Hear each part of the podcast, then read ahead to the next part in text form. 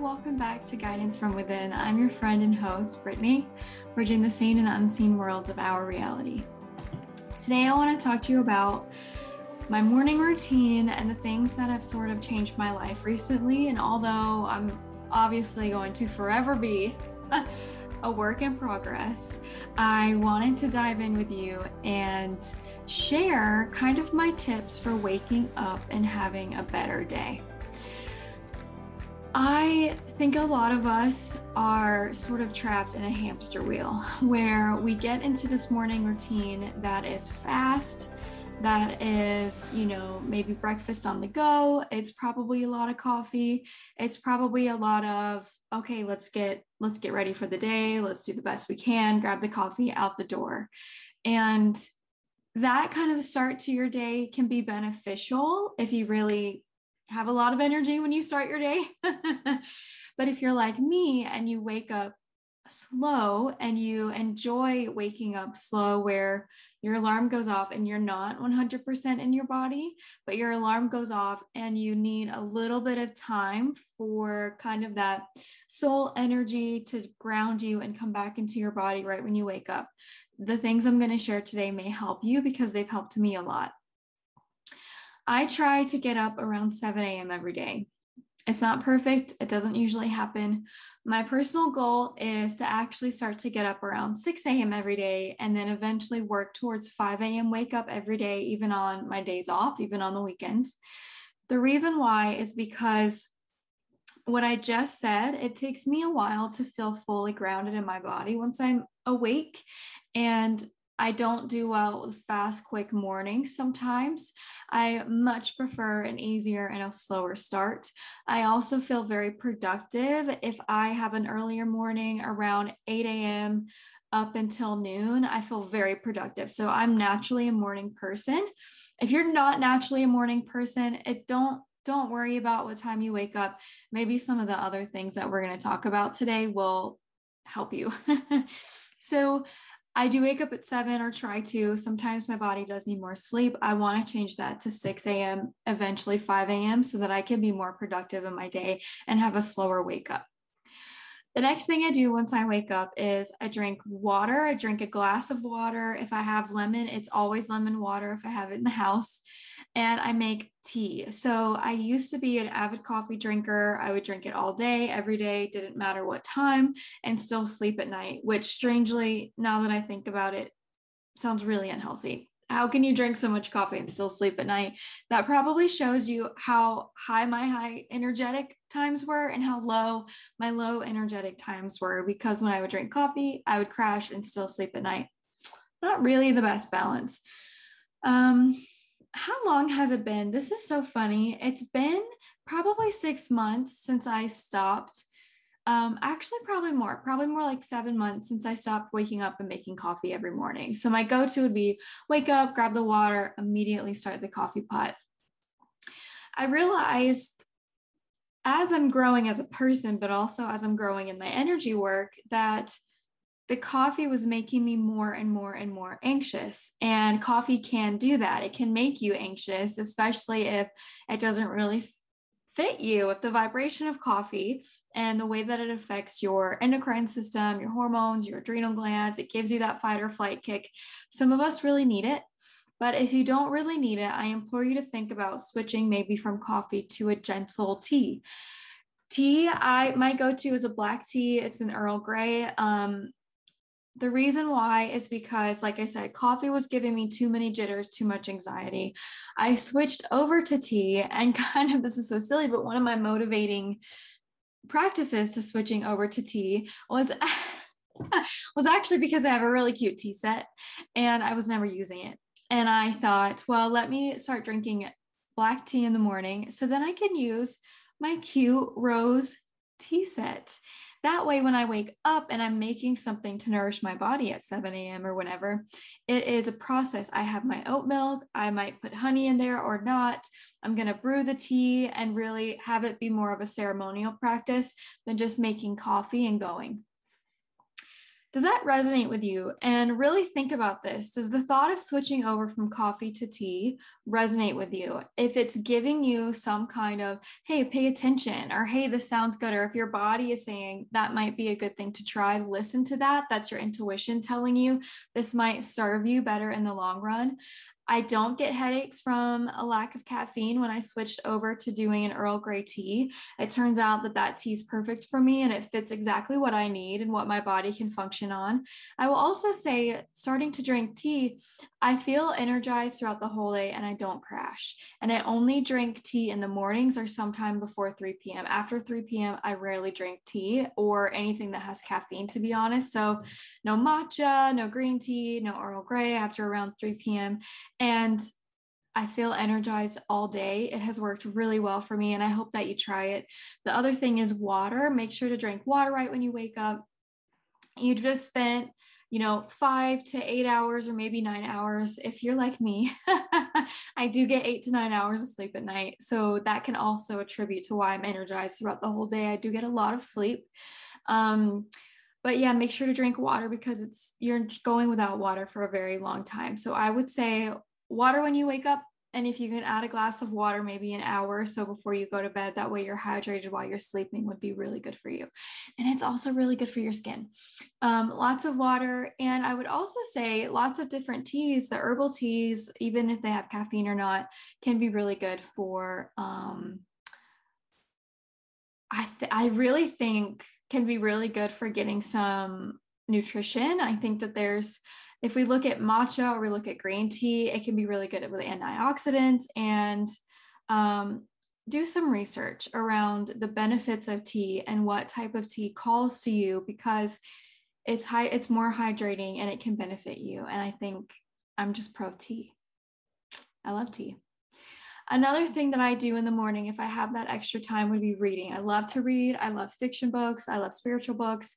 I love all kinds of books and i love to read if I have an extra 30 minutes, honestly, sometimes even 10 or 15 minutes to squeeze in there, I will be reading. I love waking up, grabbing the water, grabbing my tea, opening whatever book I'm interested in at the moment, and reading 15 to 30 minutes a morning. It honestly is the perfect amount of time. That hour or 45 minutes is the perfect amount of time for me to go, all right, I'm back into my body. I've allowed myself a gentle wake up. I've hydrated. I have a little bit of caffeine in me to get me motivated and going. And then I start my day. And that can be a game changer. Another thing I would recommend is if you don't really want to read when you wake up, do some gentle stretching.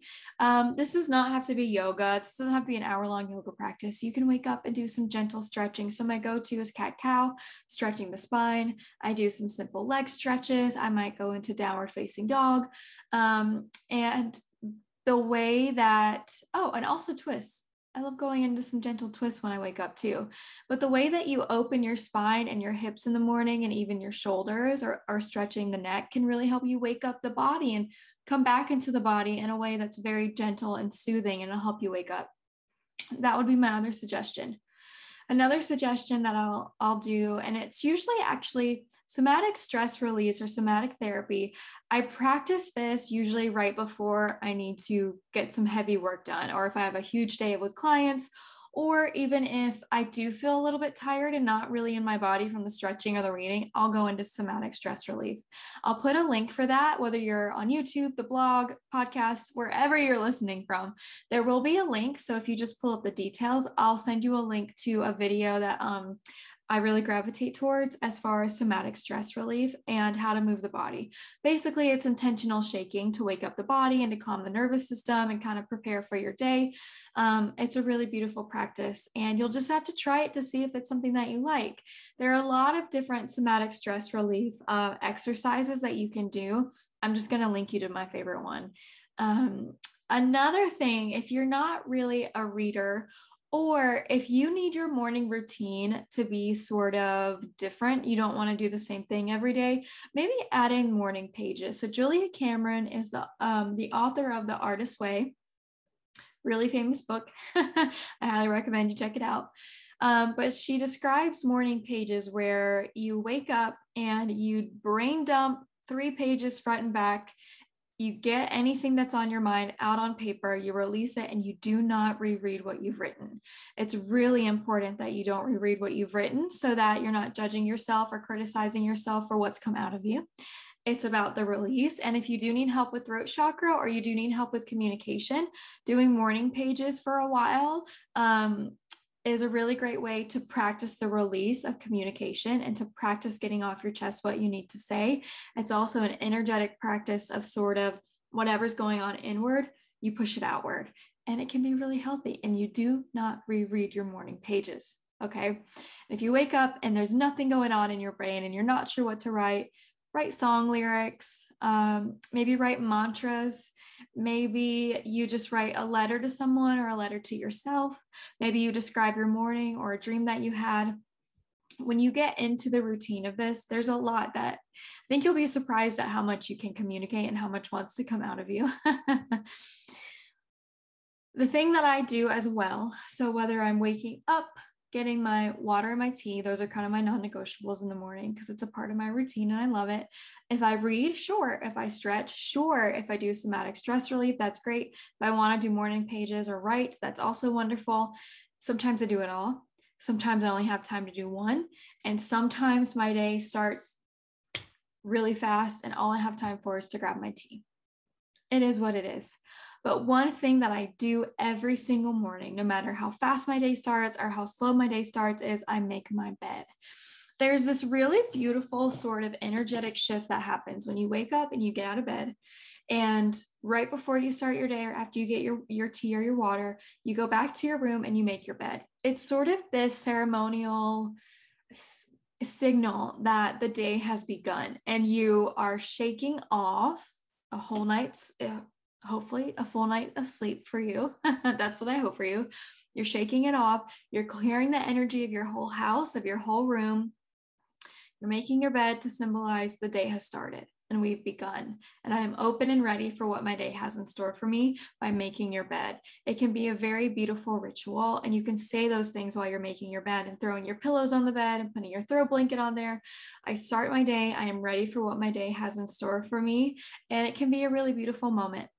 Uh, one thing that I will add into this if you really don't want to make your bed or you don't uh, enjoy that process, think about a gratitude list in your mind while you're making your bed.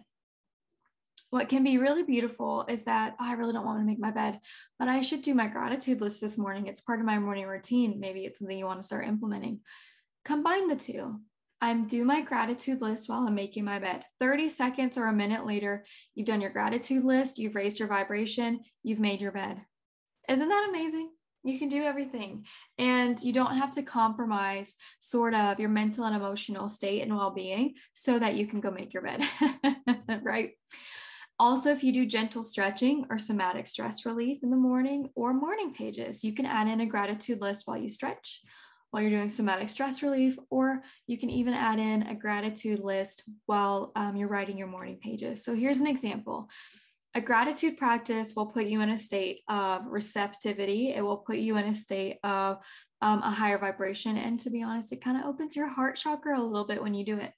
My morning gratitude list would look like I'm very thankful to wake up with an, a beautiful day ahead of me that is full of opportunity.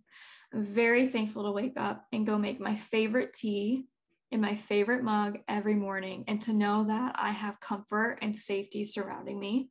I'm also very thankful for my health.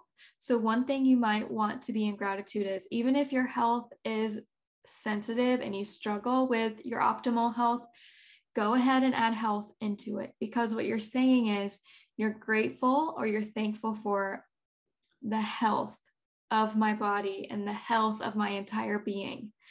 Go into the vibration of optimal health, even if you don't necessarily feel like it. It is totally okay for you to call in the vibration of optimal, well rounded health, mental health, emotional health, physical health.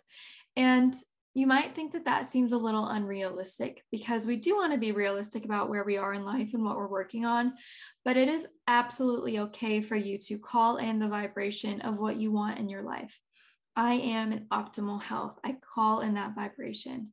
I am in optimal abundance. I call in that vibration.